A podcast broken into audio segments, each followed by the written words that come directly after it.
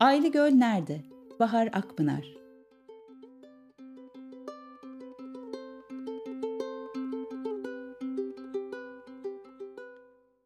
Gözlerini kapat ve başka bir yer düşün.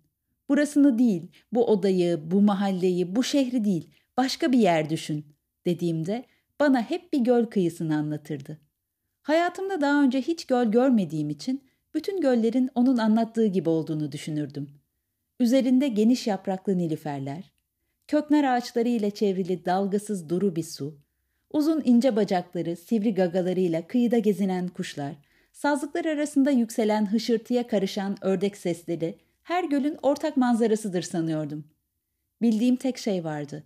O da gölde yüzmek, denizde yüzmekten daha zordu. Geri kalanlar onun anlattıklarıyla süslü hayal manzaralarıydı. Gene karşılıklı oturduğumuz günlerden birinde bu sefer aynı soruyu o sordu bana. Sesindeki muziplikten bir şeyler sezinlememe rağmen ilk anda kendimi toparlayamadım. Hazırlıksız yakalanmıştım. Onun bana defalarca anlatmış olduğu gölü ona anlattım. Durdu.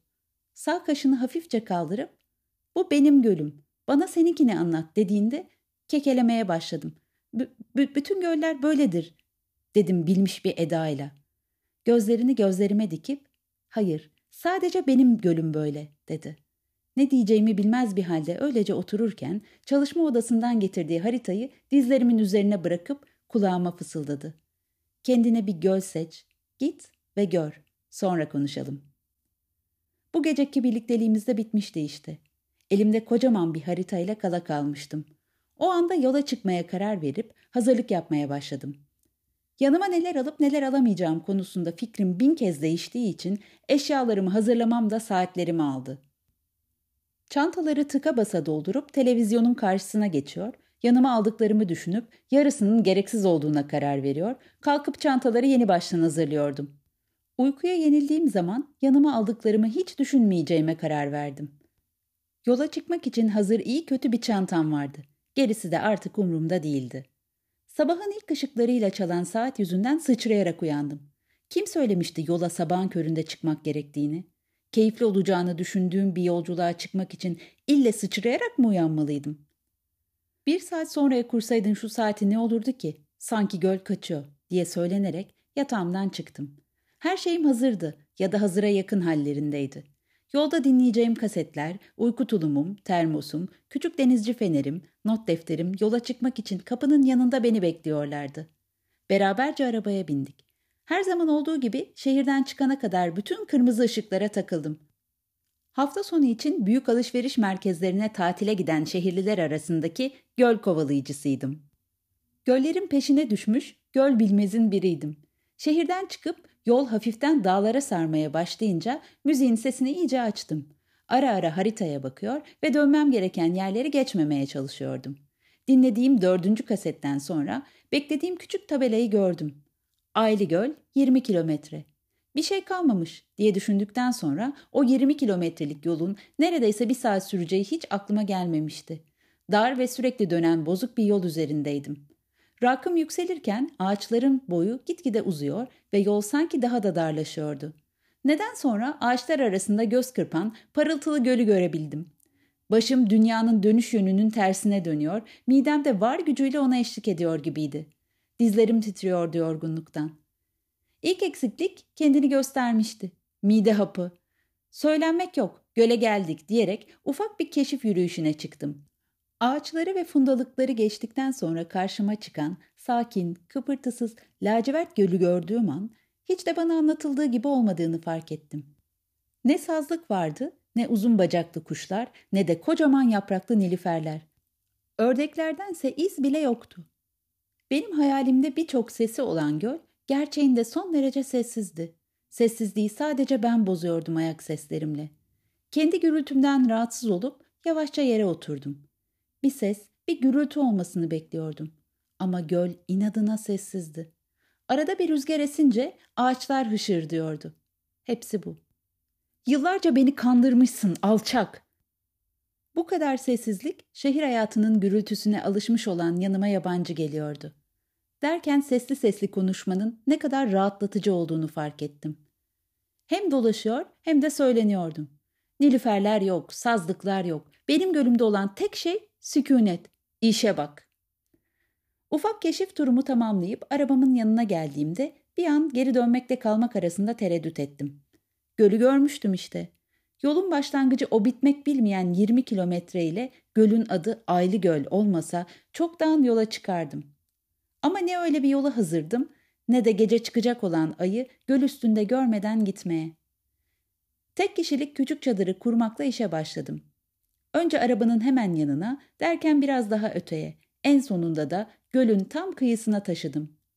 Portatif şezlongumu açıp çadırın önüne yerleştirdim. Birden aklıma onu aramak geldi. Gördüğüm manzarayı ona anlatmalıydım. Cep telefonumu çıkarıp en bildiğim numarayı çevirdim. Devreye giren telesekreterdeki o mekanik sesi bir an irkilmeme sebep olsa da sinyal sesiyle kendime gelip konuşmaya başladım. Merhaba sevgili telesekreter hanım.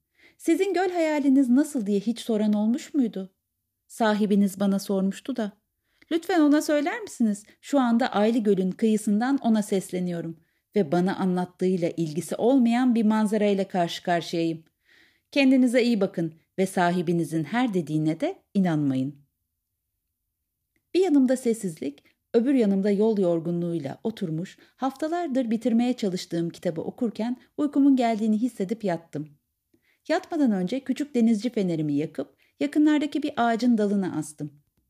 Uyandığımda ilk önce nerede olduğumu ayırt edemeyip gözlerim hala kapalı, yatağımın hemen yanındaki sepetimin üzerinde duran saate doğru elimi atmıştım ki anladım nerede olduğumu. Kaç saat uyuduğumu bilmemekle birlikte uzun zamandır hiç olmadığım kadar dinlenmiş uyandım.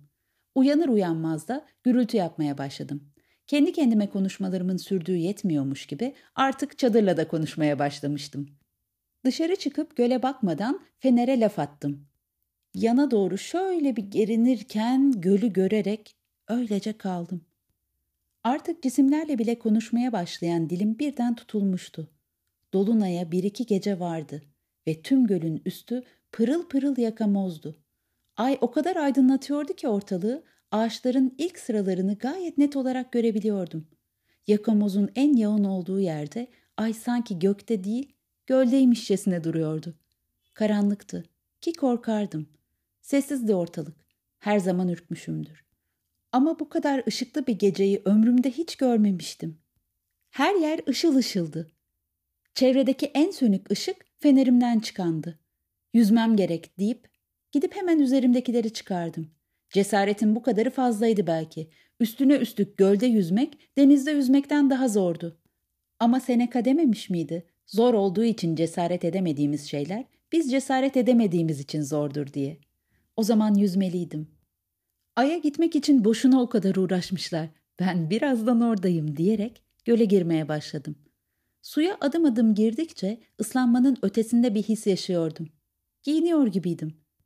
Su dizlerime geldiğinde dizlerimden altı bana değil göle aitti sanki.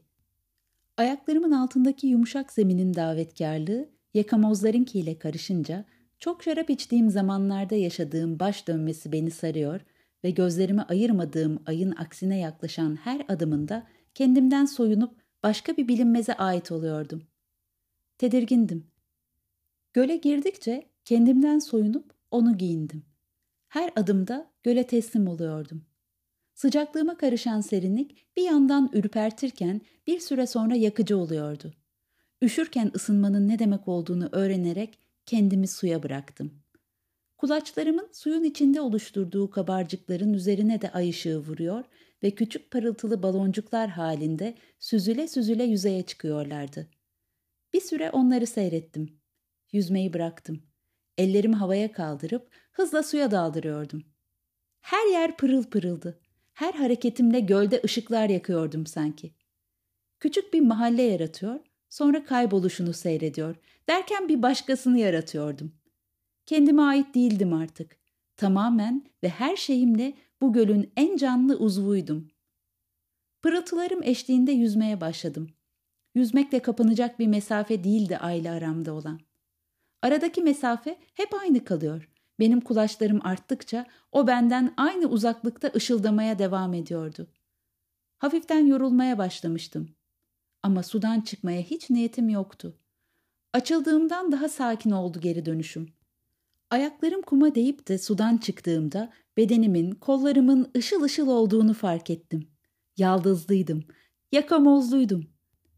Işık bürünmüştüm, ateş böceklerini bile kıskandırabilecek kadar. Saçlarımdan su değil, yakamoz damlıyordu. Vücudumdan süzülüp göle karışıyordu. Havluma sarılmak istemedim. Pırıltılarımı silemezdim. Ben göle kendimi vermiştim. O da bana pırıltılarını. Öylece şezlongun üzerine kendimi atıp aya baktım. Yüzerek sana gelinmiyormuş diye seslendim. Ama o bana gelmişti. Gelmenin de ötesinde bana bulaşmıştı. Beni kaplamıştı. Bendeydi. Not defterimi alıp yazmaya başladım. Belki olmasını istediğim, sürekli olarak direttiğim şeylerin olmasını beklememeliydim. Kendileri gelemezler mi? Ay bile geldi. Üzerimde işte. Artık benim de bir gölüm vardı. Ve bu göl bugüne kadar hayalini kurduğum gölden kat be kat daha güzeldi. Ay karanlığa gömülüp üzerimdeki pırıltıları da birlikte götürünce fenerin ışığıyla baş başa kaldım. Solgun ve kendinden başkasına ışık bulaştıramayan kaynağıma gülümseyip iyi geceler diledikten sonra küçük çadırımın içinde ama sanki gölün tam ortasındaki ışıltılar arasındaymışçasına ışık dolu bir uykuya yattım. Uyandığımda artık nerede olduğumu biliyordum. Gündüzleri sessizlikten başka sunacağı bir şeyi olmayan gölümün hemen kıyısında sabah kahvaltımı ettikten sonra geceyi beklemekle yola çıkmak arasında gene kararsızlık yaşadım. Bir daha yüzmeliyim, o geceyi bir daha yaşamalıyım desem de not defterim ilişti gözüme. Hiçbir şeyi beklememeye karar vermiştim ve beklemeyecektim. Kendiliğinden olanda anlam vardı. Kaldı ki o gecenin bu kadar çabuk bir tekrarı olsun da istemiyordum. Benzersiz bir ilkti ve bunu hatırlayabildiğim kadar uzun bir süre saklamak istediğime karar verdim. Günün ilk saatlerinde bile geceyi düşündüğümde her yanımı pırıltılar sarıyordu. Hepsini yanıma alıp bir çırpıda toparlandım. Şehre yaklaştıkça uzakta geçirdiğim bir gecenin beni ne kadar çok değiştirdiğini hissediyordum. Göl de benimle geliyordu sanki. Saçlarımdaydı. Kollarımdaydı. Ellerimden süzülüp dokunduğum yerlerde iz bırakıyordu. Gene kırmızı ışıklara takılarak evime geldim. Ama bu sefer bir fark vardı. Sanki duran ben değildim. Onlar bendeki ışığı görüp durup bakmak istiyorlar gibiydi. Asansöre selam verip konuşarak merdivenleri çıktım. Eve girer girmez gözüm girişteki aynaya takıldı. Geniş ahşap çerçevesi olan ve bir yanı nilüferlerle kaplı, öbür tarafında sazlıkların resmedildiği çerçevenin içindeki aynaya baktığımda ne nilüferleri, ne sazlıkları, ne de uzun bacaklı kuşları gördüm. Sadece kendime gülen yaramaz yüzümdü bana bakan. Yanaklarımı sıkıştırıp telesekreterime yöneldim. Biriken mesajları dinlemeye başlamıştım ki birden ilk anda tanıyamadığım bir ses. Merhaba sevgili telesekreter hanım. Sizin göl hayaliniz nasıl diye hiç soran olmuş muydu? Anlamıştım. İnsan telesekreterdeki kendi sesini bir çırpıda tanıyamıyordu. Bir çırpıda bilemiyordu kendisine anlatılanların kendine özgü bir büyüsü olmadığını. Bunları doğru sanıp kendi büyülerini kovalayamadığını. Üzerimdeki pırıltıları hala taşıyor gibiydim. Tenimde asılı kalan gölle geçtim çerçevesi resimli aynanın karşısına. Bu sefer benim ona sorup söyleyeceklerim vardı. Aylı Göl nerede? Hangi haritada? Hangi ülkede? Gözlerini kapat ve başka bir yer düşün. Burayı değil, bu odayı, bu mahalleyi, bu şehri değil. Başka bir yer düşün. Sonra konuşalım.